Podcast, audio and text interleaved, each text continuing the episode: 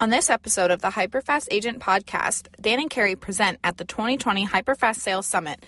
Listen in as they share eight strategies for business growth no matter the market. We hope you enjoy.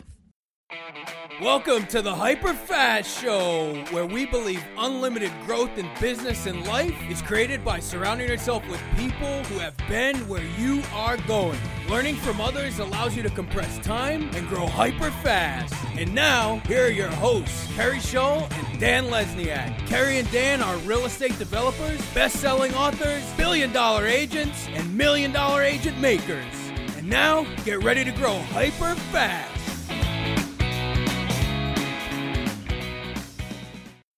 So this has been a challenging year for a lot of people, I'm sure. We have increased our business. We've increased the number of development deals we've do- done, number of agents on our team, um, you know, number of, of people we've impacted globally. And we want to share with everyone today the eight secrets, the eight strategies we've used this year that I think apply in any market that can help you grow in a, you know, small market, big market, down market, up market, sideways market, you know, you name it, no matter what the market is doing, transactions are, are always happening. There's closings are happening every day. Buyers need to buy homes every day. Sellers need to sell homes every day. And we're going to run through what has worked for us to grow our business no matter what the market is doing. So secret number one, which is the kind of the theme of this whole event is deciding to pivot, not pause. So I remember back in the second week of March, coronavirus started to become a thing in the US. I, I actually first, the first time I heard about it was in January. I was at an event and uh, Josh uh, Dorkin, who's the guy who started Bigger Pockets, if anyone listens to that or heard that, like showed me something at the event, like this thing's gonna be big in the US. I'm like, I don't know what you're talking about, but um, so gonna keep doing what I'm doing. And uh, you know, a month and a half later, he turned out to be right. Keri actually had just left to take the kids to Florida for a couple weeks, for two weeks, and drove down there with your mom, right? She was with you. I was taking them to Disney. okay. So imagine you have three children in the car that you've been saying, We're going to Disney. We're going to Disney. This was March 14th. Right. So I think uh, she was down there, and the weekend was kind of fine. I was I, I was gonna fly down a week later, and that, that first weekend was was normal. But then by like Sunday night, everything had shut down. Uh, I, I told Keri, I'm like, look, things are different. Like they, they closed restaurants, and I think you know more more closings are, are happening, and they, they say we can't go to the office, and you know all sorts of stuff is, is happening. And I told her like, look, we need to start booking our appointments on on Zoom. Wait, before we talk about that, can I say one other Yeah. thing? Sure. Okay, so Maybe. I, What is it though? it's a tangent, but it's an important tangent. Okay? All right. It's not that important, but I feel like I have to share with you guys. So I'm in the car with the kids with my mother. My mother is worried about my father, and Disney closed down. And so then we have to tell the kids we're not going to Disney.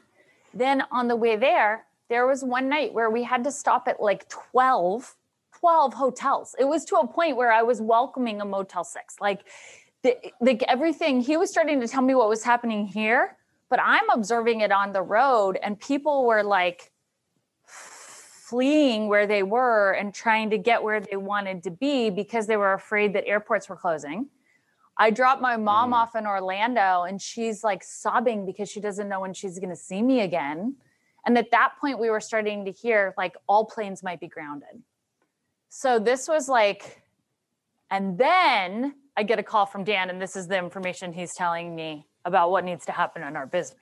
Yeah, so some of that happened, some of it didn't. Like, you know, they never really grounded airplanes, but there was talk of that, of course, and people were kind of operating out of almost 9/11, post 9/11 fear. I still remember, you know, I was at the Naval Academy when that happened, but it was very reminiscent of that for me. I said, look, we need to, at, at the very least, switch appointments to Zoom.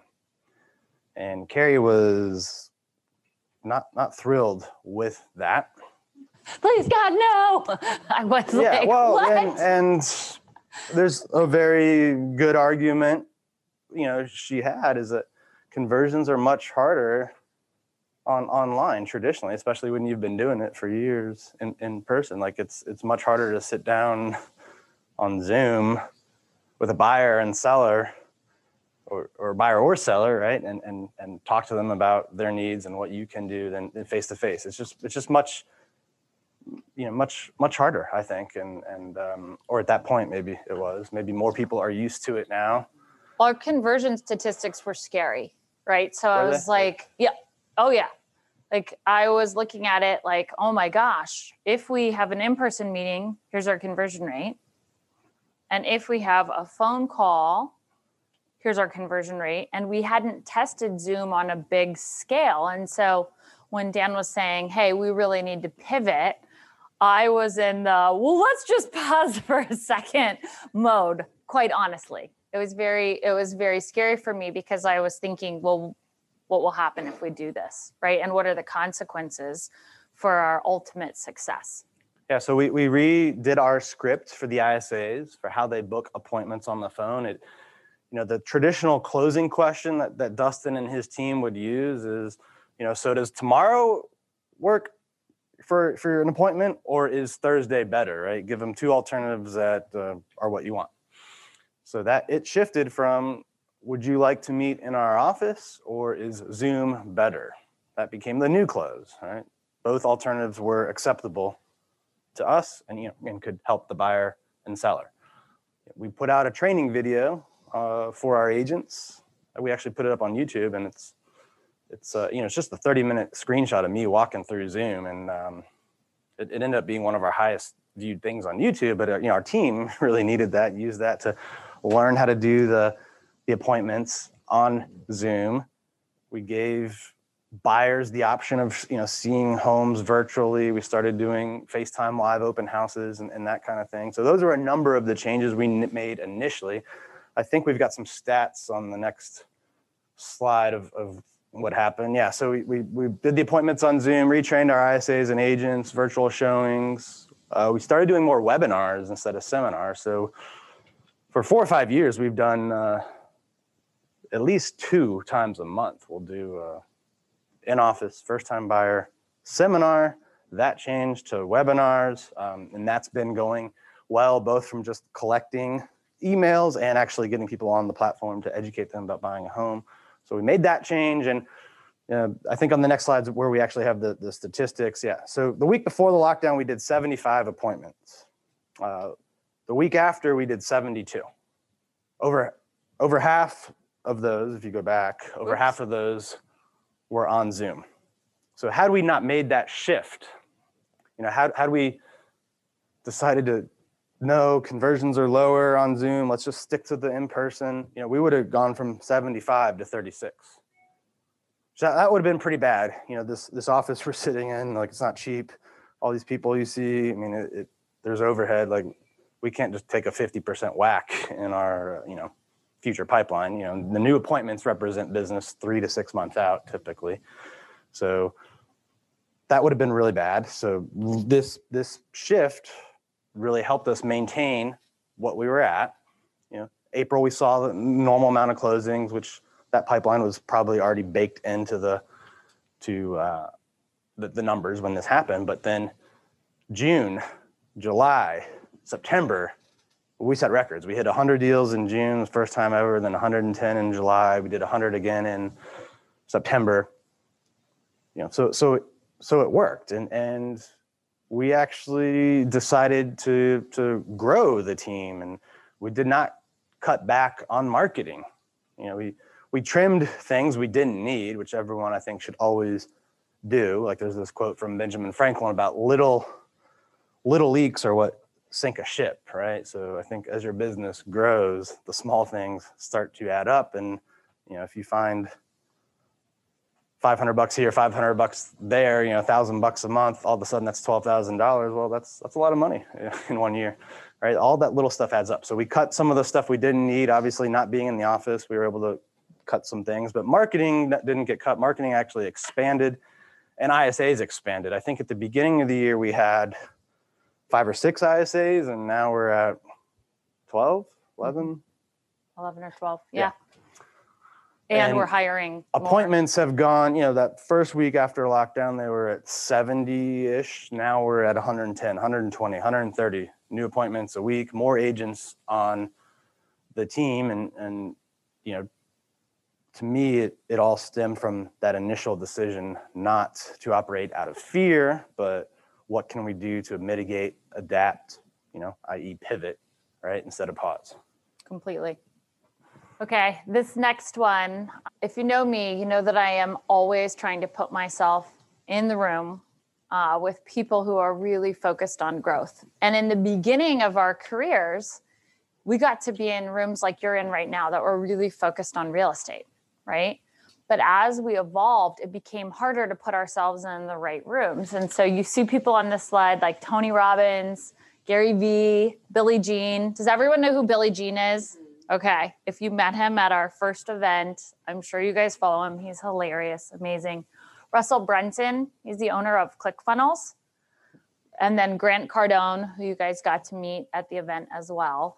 These are the kind of people that are innovators in their field, right? Whether it's video marketing that they're focused on, or actual selling that they're focused on, or content production they're the industry leaders in what they're doing. And so Dan and I have invested a tremendous amount of money. You heard Chris to say hundreds of thousands of dollars yesterday. We're in the same boat. And there's a story that I think would be fun to have Dan share about the first time we made the first a time we big, did it a big financial decision about our growth. Yeah, so that would have been in 2015, I believe. We uh, had just moved into the ground floor of this office. You know, has started to, um, you know, we became independent broker team owners, and you know, so so a lot of stuff was new, right? We were growing this office, this team. Keri was was pregnant with our first child, Braden, who's who's now five, but so a lot going on, uh, a lot more financial responsibility, and we decided to go to Unleash the Power Within, Tony's event in uh, where was it in New Jer- Yeah, Jersey. New Jersey, up up near New York, in March or early March, and we had to take the train to get up there.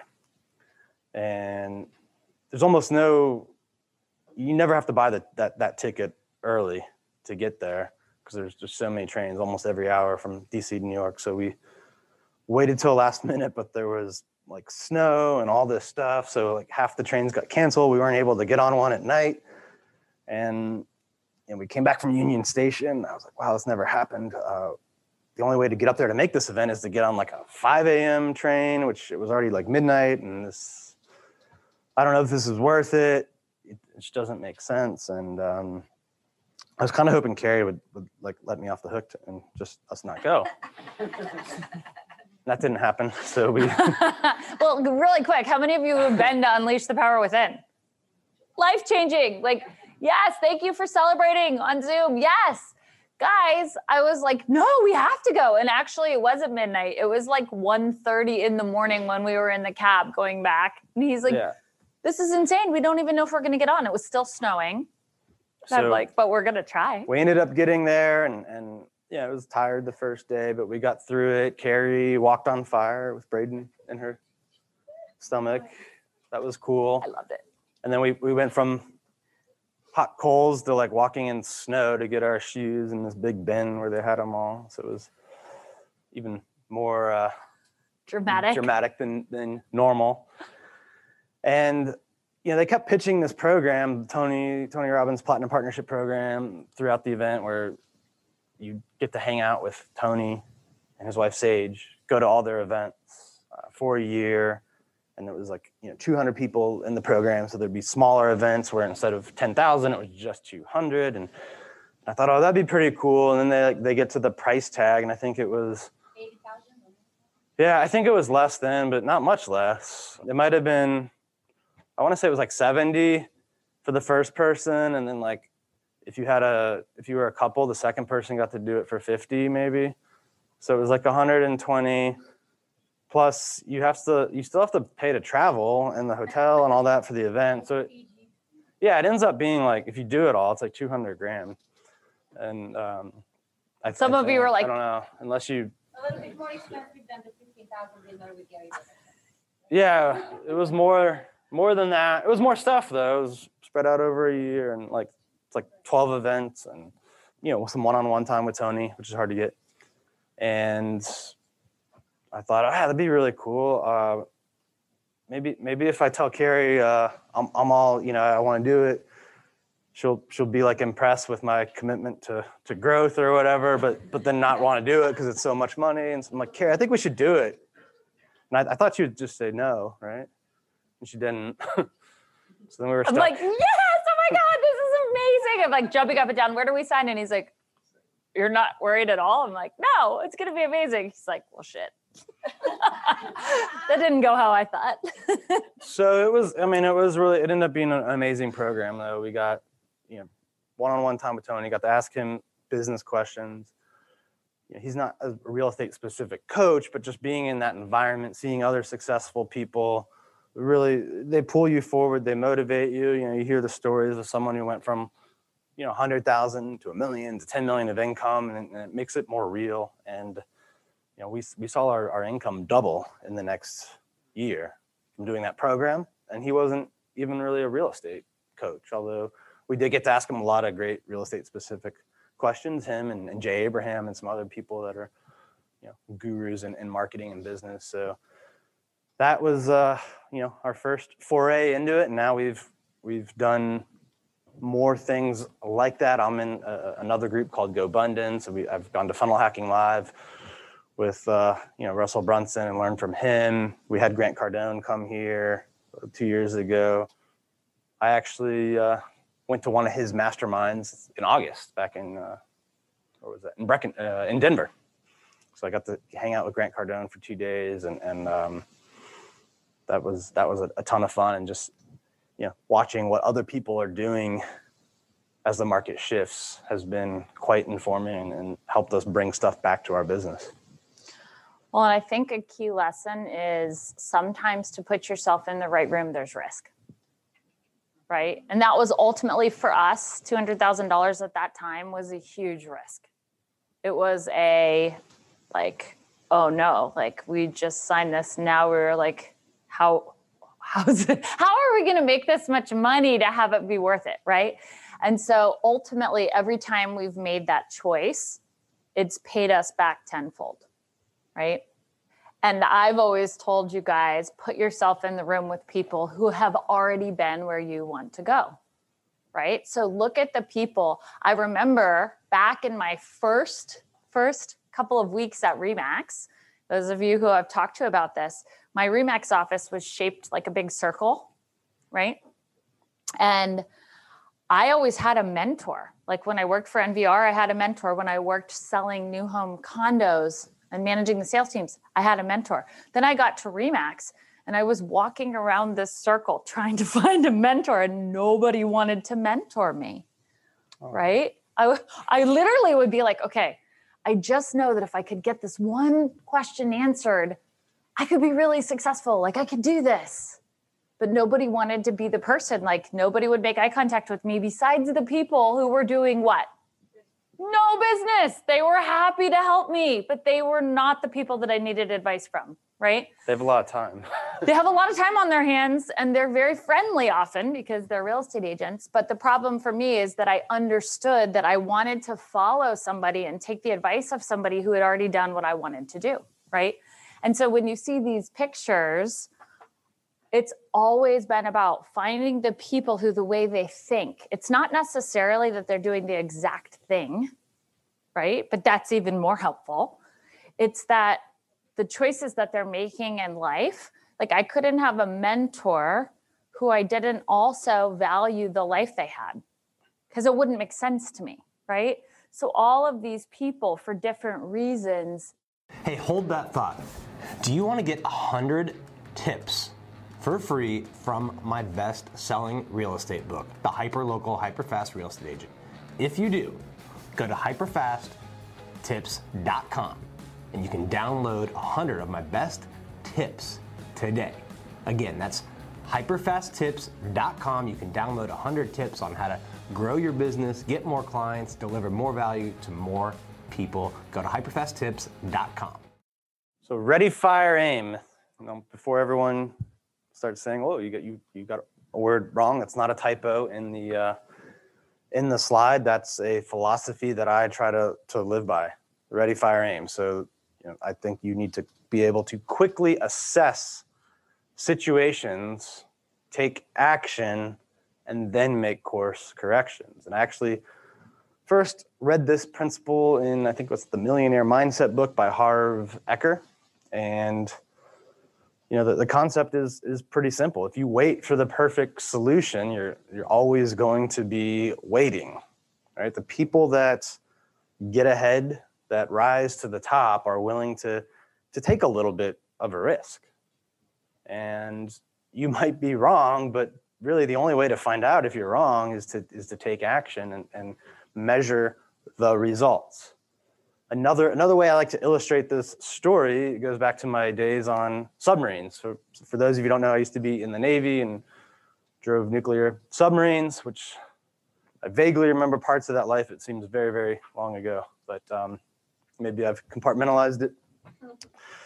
But the, the most dangerous time on a submarine, typically, like, you know, unless you're under attack, which we never were, but um, the most dangerous time typically in routine submarine operations is going from a couple hundred feet down to periscope depth. Right, when you make that transition, you're, you're getting to you know somewhere around 100 to like 60 feet below the surface and sticking a periscope up and there's a, there's a lot of risk because you don't really know what's up there completely. And if you hit something, the submarine could sink, the ship you hit could sink. Like a lot of bad stuff can happen. The way the way you do it, you know, you, you kind of do some maneuvers down below the water. You're using sonar to listen, right? And that that tells you sort of what's out there. It's not it's not perfect. It's not active sonar, so you're not sending signals out and hearing what it bounces off of, because that would give away the position of the submarine. It's passive sonar, you're just listening. So big merchant ships with engines on, warships, like we can hear those all day long. If they turn their engine off for some reason, which they normally don't, but if they did, we can't hear them.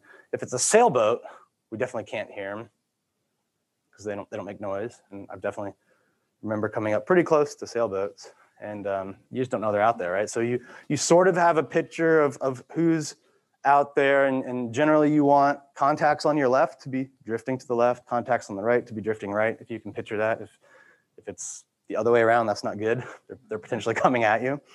So you get up the periscope depth and get the scope up and you start making you know sweeps visual sweeps looking for things you weren't expecting verifying your picture. And if if a contact is you know let's say to on the right drifting left you got you got to turn over to the right typically all right you don't know right away what the best solution is because there is a solution that's best that will put the maximum distance and there's there's a formula. You can figure it out. I won't kind of bore you with all of that or pretend that i remember but you know you you know you got to turn right right?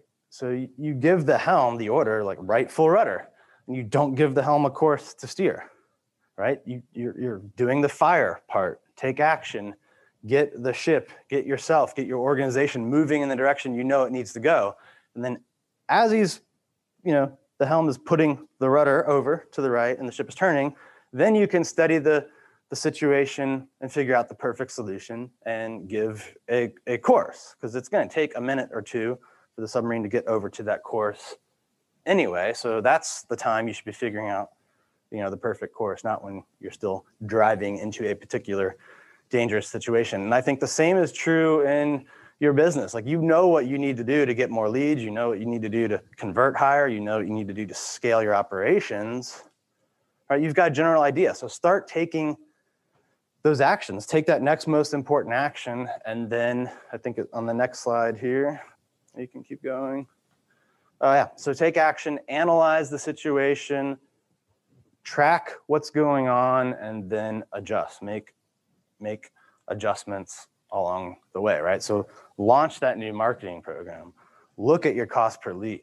Look at how well they convert and then tweak it, right? Tweak tweak your ad, tweak your your your, your script, tweak your follow-up, but you know, don't wait till you have all that perfect or you'll be waiting forever. And the other quick thing I'll add to that make sure that you don't analyze before the result would likely come in. It's a huge problem people make or problem people have in this business, right? Where some of you are super action oriented, but then you don't have the patience to let the money come in from an activity that you've done. And so you have to sometimes decide when you're taking action, I'm going to take action fast, I'm going to test this. But before you before you pull out, you have to give it the time to make sense, right? And I probably would say in my career I've had the opposite challenge in that I have a hard time giving up on things. If you know me, you know that about me, right? I'm like, no, if we just tweak this, if we just, but I do analyze and I do study the numbers all the time, right? So it's really important that you do that in your business to have growth. Oh, we we have babies waving on Zoom. I love it. I love it. Okay. Become uncomfortable or become comfortable with the uncomfortable. Can you tell, even looking at this slide, I'm uncomfortable? So I'm going to tell you guys a story. Um, you guys know that I love in person, right? I love talking and being able to connect and with buyers, with sellers, with our past clients. Like that is my comfort zone and that's what I love, right? And so when I'm just going to point this out on the screen right here. Do you guys see my face? Do I look comfortable right here? How uncomfortable do I look? The Well, I'm going to tell you about the moments bridge the leading up to this. like, so what I decided was, oh my gosh, we don't know how long this is going to last. And I don't want to leave my clients not having connection during this time. I don't want to leave them in a position where we're not giving them opportunities to improve their mindset, where we're not contributing to their life, right? And in a weird way, when we have client events, I feel I get to have an impact on that. So for some of you, in some conversations I've even had this week, you, I've heard like after I close out the transaction, I kind of run away. I don't really know how to maintain the relationship, right? For me, it's the opposite. I'm like, okay, now these people have given me a window into their souls. Like a lot of you know, we're also therapists, right? Yes. Okay. So for me, I want to maintain that closeness. And some of my clients, I haven't been actually working with buyers or sellers for a few years now, right? But some of my clients 10 years later are coming back. So all of this to say, uh, we had to make some difficult decisions about not having some events that we normally would have. And so when we were brainstorming, how do we still contribute? How do we still add value? One of the things I decided to do was reach out to some people who are very impactful to me. One of those people was JJ Virgin. Now, does anyone know who JJ Virgin is? Okay, health coach, William. I love you, buddy. William knows all about her because he was on the call that night and has done a lot of our, our content writing about some of her stuff. But she is incredibly resilient. Her 16 year old son was hit by a car and was in a, a position where within seconds of death for hours, if that makes sense. And she talks about the choices she made in that moment and how it changed her life, right? And when I read her book, I was probably pregnant since I'm always pregnant. I think I sobbed through like three quarters of it. I was having a hard time seeing the pages because it was so moving to me. So she's somebody that to me, it was a major risk to even ask her, which some of you are like, really? No, I was like intimidated to ask her to be willing to do this event, right? And then I believe in energy. And I believe that energy and technology sometimes have an interesting relationship in my life. Okay. So, seven minutes before we were going live, I was like, okay, these are all the things about her. I'm getting all ready. And my laptop's plugged in, and I try and turn it on, and it's dead, but it's plugged in. I'm like, oh my God, what's happening? Kat's like, okay, she's here. I'm like, okay, uh, my laptop's not turning on. She's like, well, that's weird. Did you plug it in? I'm like, yes, it's plugged in. She knows me very well. I'm like, no, it's actually plugged in. Like, I, so next thing I know, I finally get the power back on and I'm having like heart palpitations. I'm like two minutes till the start. I've invited all of our clients. I've invited all of our team members. I invited a couple of you, right? I'm like, oh my God, It's two minutes. So then I go to get on my Zoom, and my Zoom will not let me log on. Guys, I log on to Zoom every day. I talk to a lot of you on Zoom every week. I'm like, I, I know how to use Zoom. What the hell is going on? I'm super uncomfortable. I'm like max uncomfortable. Now it's three minutes past when I'm supposed to be on. Kat's like, uh, what's going on? She's asking where you are and she's starting to do paperwork on the screen. She said, I guess if she's late, I'll do paperwork and make use of my time or something to that effect, which Kat texts me. Like, oh my God, I still couldn't get on the Zoom. It's seven minutes past when it was supposed to start. Everybody's on there. Cat is on there, like sweating it out. Like, what do you want me to do? I'm not really prepared to do this interview. So I go on on my phone. So here I am facilitating this conversation with somebody that I admire, that I've made wait for seven minutes, and all of my clients, trying to, to manage connection, trying to make a difference for everybody who's on the call who might be really struggling. Like, how many of you knew somebody, and it doesn't have to be you, but knew somebody that this is probably the most challenging time they ever had in their life because they were so afraid? Anybody? Like, terrified I had friends that were going grocery shopping and leaving their groceries in the in the garage and not like transferring bread to another bag because they were convinced the bag was contaminated and they were going to die. Like this is not something to take lightly, right? So at a moment when I'm trying to reach out to those people who need me, I'm like in personal panic mode and super super uncomfortable but right after this like um, moment where i'm frowning and freaking out and have the camera like all i realized okay Keri you have the opportunity to really bring connection to people and so this isn't about you you can't take it personally and in business this is so true especially in our business where some of our personal relationships are choosing other people at times and it can be hurtful right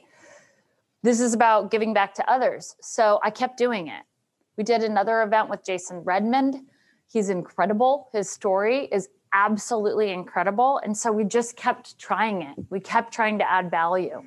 And it it worked. I mean, people were coming on. I was getting emails of people saying like this this meant something to me how she talked about this or how he talked about that changed what I'm going to do in this situation. So it was, even though it started as something uncomfortable, it became like a lifeline where I felt like I was still giving back in this very, very stressful time.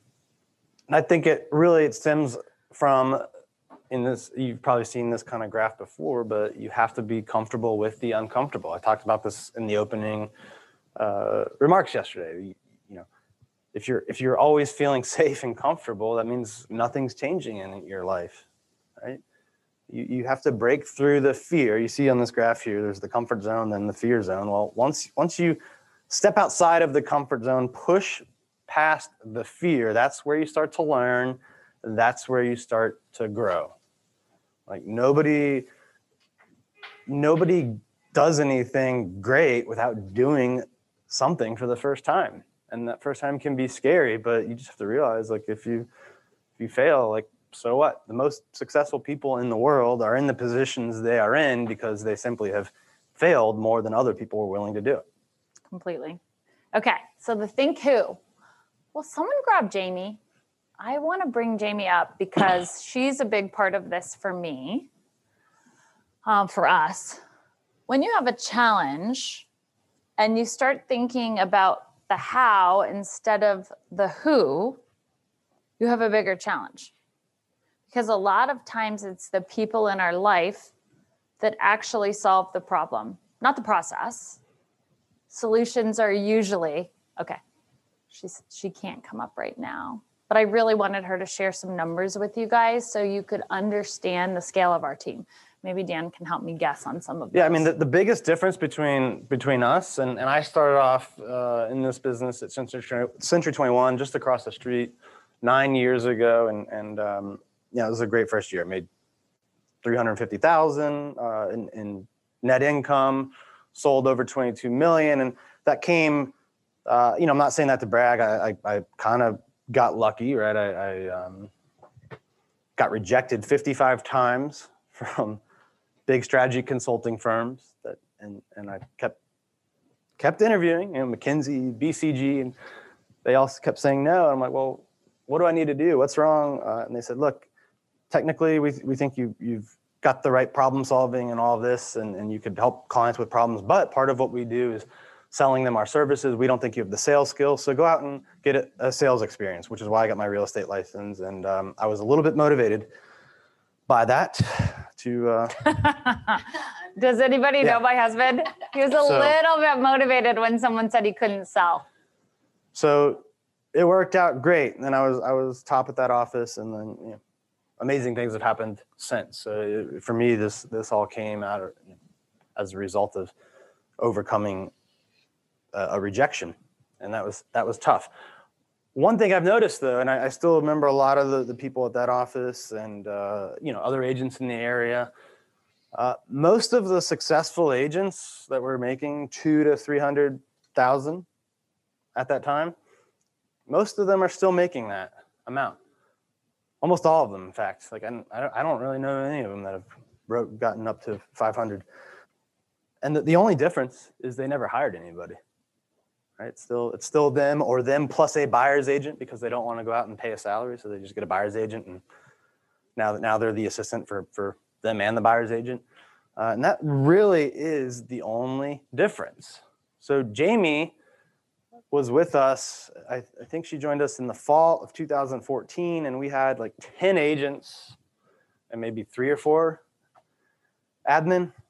And that year, 2014, so I think in, in 13 we did 100 deals, maybe maybe maybe 120 or, or so actually. In 2014, with with 15 people, we did about uh, 200 deals.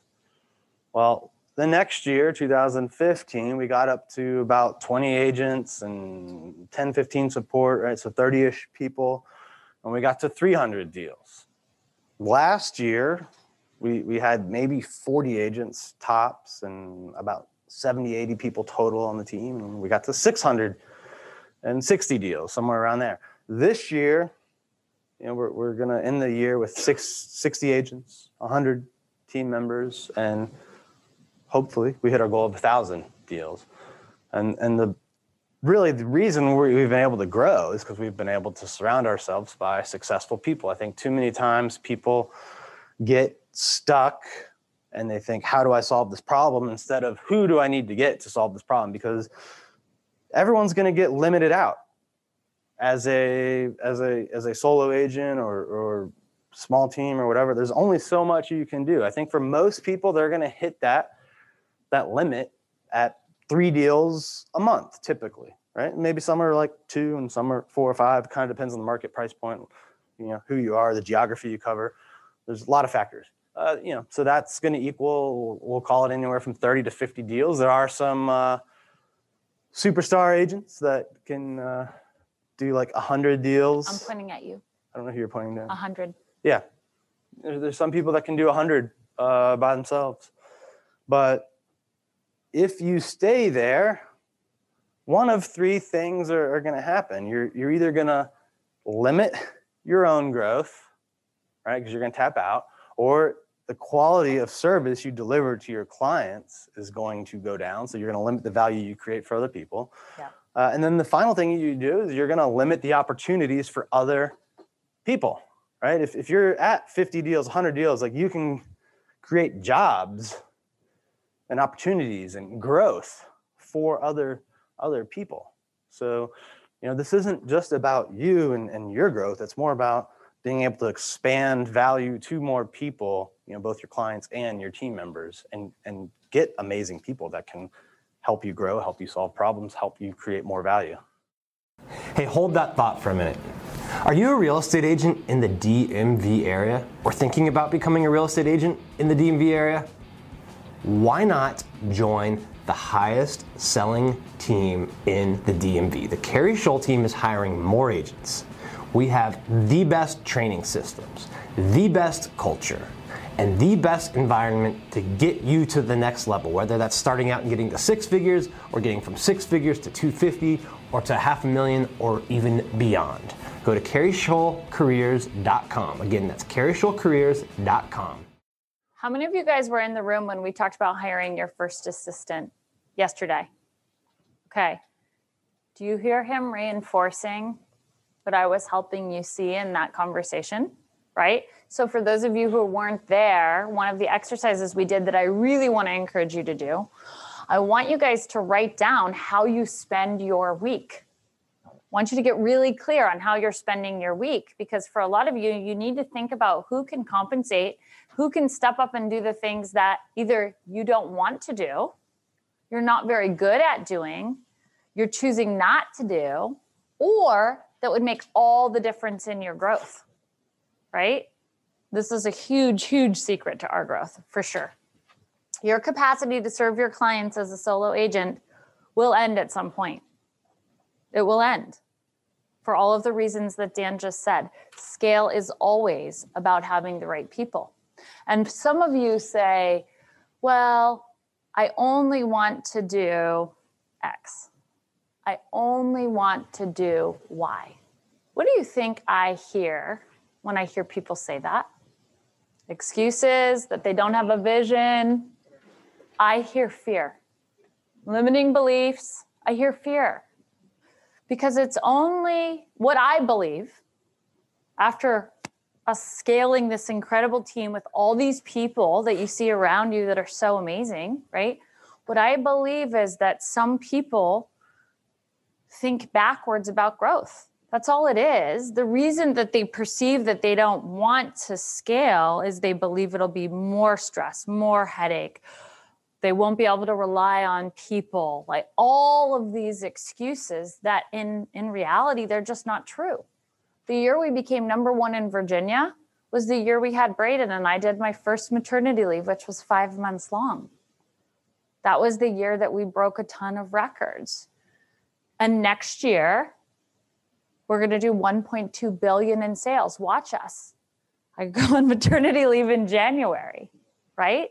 So this is all about taking those beliefs and figuring out what is the truth and you, you have to be willing to get out of your comfort zone kind of goes back to the last uh, point again i think many of us as real estate agents when we start out we're, we're willing to either work two jobs have less income for the first six months 12 months however long it takes to make it work then we get to a new level right we've gone through the, the learning and growth and, and now we have a, a, a livable wage right we're, we're self-employed uh, don't have a business but we're self-employed making good money but we're not willing to go through that growth zone, break through that new fear zone of hiring more people and being responsible for them. And it it might and it should at first take a couple months of of of more work. Like you might be spending more money on this person, putting more time into training them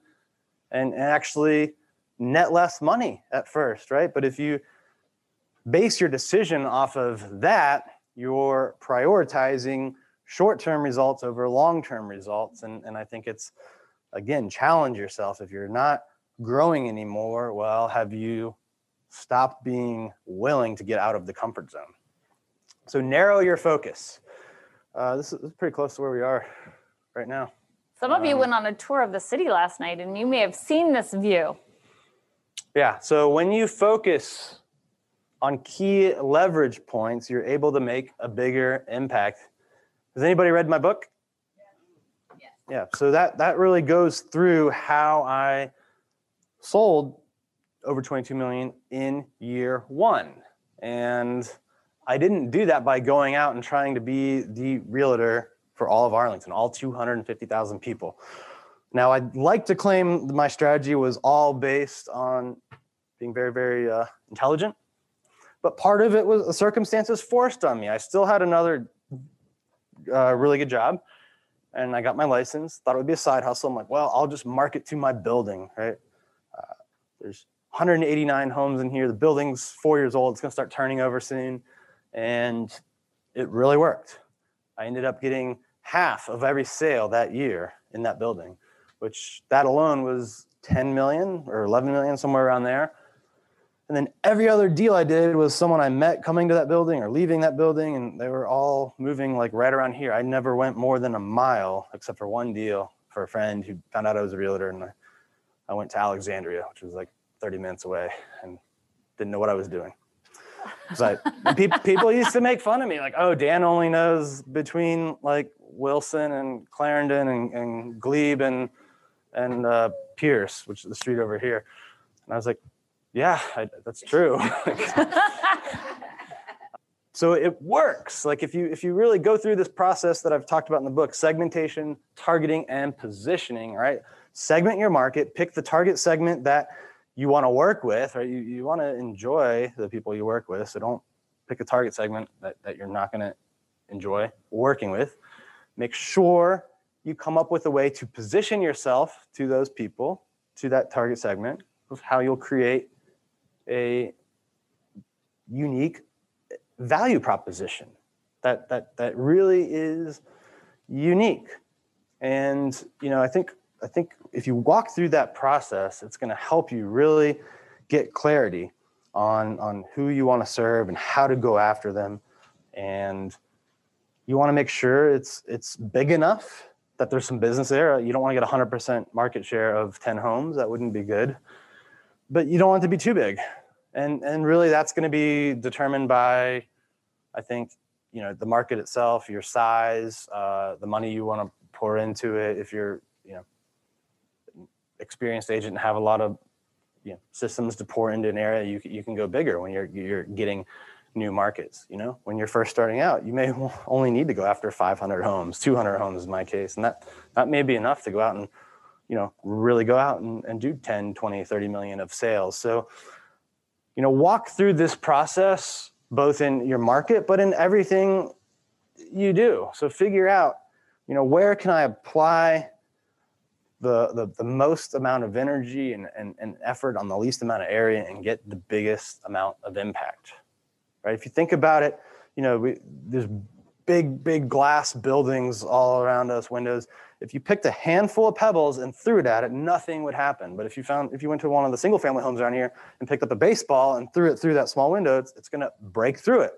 And that's what you need to do in your marketing. That's what you need to do in building your, your, your team and, and your approach to scaling is, you know, where can I get maximum leverage? How do I narrow the focus on what's most important? And it's hard as real estate agents. People are pitching us you know tons of different things and many people are, are like a squirrel chasing the the shiny object and, and they go out and try to be everything to everybody and when you do that you wind up not being anything to anybody right? You have to narrow your focus.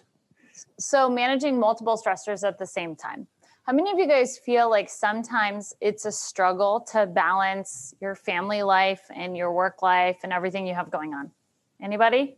Thank you. Look at all of these honest souls. So for for me a big piece of that has always been defining what's the highest and best use of my time and what I'll enjoy doing the most. You've heard me talk about this a lot. But it's simply once you understand that, figuring out what is your ideal schedule. There's things that you're willing to manage, right? And is there some things, all of you, is there some things that you're like, I will not do that? I will not do, I will not clean toilets. Anybody? Okay. My hourly rate, it would be a stupid decision for me to clean a toilet. Does everybody get that? Right? And if I chose to to define my life and try and blend everything together, I would have no balance. But when I got really clear about, okay, there's certain things, like I did a, a, presentation for Virginia Women in Business a few years ago, and I remember sitting down to think about it.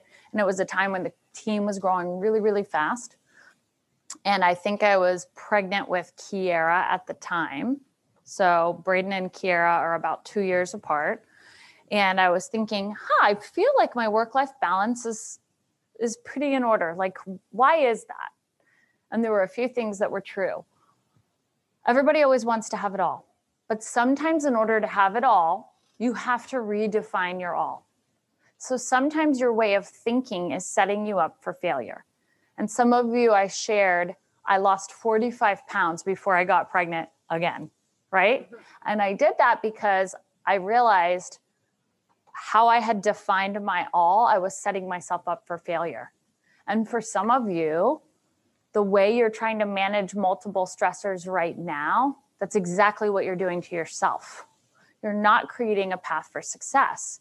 So for me, one of the things I told myself was I want to wake up with my kids in the morning and I want to put them to bed at night. Now, I know this isn't going to happen all the time because once in a while we need a date night, or you guys are in town and I want to go to dinner with you, or like something else is going on, right? But in general, what had happened is I used to exercise in the morning. Anybody else exercise in the morning before children? Then I had children and I went, oh, but I can't exercise and have children. And if I don't wake up with them in the morning, then I'm a bad mom. And if I don't sleep at night, I'm a bad wife. So I have a problem. Right. So I was like putting all this stress and pressure on myself to, and I just wasn't redefining my all. So then all of a sudden, when I really looked at it and I hired a coach, which by the way, sometimes to break through what it is that's limiting you, you must have a coach for me, my coach said, okay, so if it's true that you need to have your kids be part of your morning, right? Anyone else feel that way? Like when they wake up in the day, they want those babies. For me, I want to like drape myself in them and love them, right? So she was like, okay, so we just have to figure out how to incorporate them into your fitness routine. And that totally shifted it because then all of a sudden I could have my all, I could still exercise, and losing 45 pounds was actually easy for me a lot of people are like, oh, it was so hard. No, she told me what to eat. I just listened. Like I didn't deviate from what she said, right? And my kids were incorporated in everything that I did. So I needed to, I was able to figure that out and then figure out how it incorporated in with the team. Right. So for you guys, I just want to encourage you put it on paper where the limiting beliefs are. Once I identified, whoa, I have this thing about exercise and that I can't do it and be a good mom. That was the belief. I don't have time to exercise and be a good mom. Is that true? No, it's not true. It's not true at all. But I just wasn't getting creative in solving the problem. So a lot of being able to do more is being clear on what you want to do and then just redefining how you structure your day so you can accomplish it. Make sense? Okay. I'll let you take so this one. learn from people who have thrived in different market cycles. I think, you know, the last uh, prior to this year, we, we, we had this uh, run where not much changed in many markets for six, seven, eight, nine, ten years, even in some markets. So there's a lot of people in a lot of different industries that have had success just riding the uh, the rising tides, so to say. And for those of you who follow Warren Buffett, you may have heard him say before, you know, when the tide goes out, that's when you see who's really swimming naked, right? Anyone heard that one? so I think you need to find people that have not only survived, but thrived in different market cycles. Like if you hired a coach who got out of the business in 2007, well, they didn't experience the contraction, right?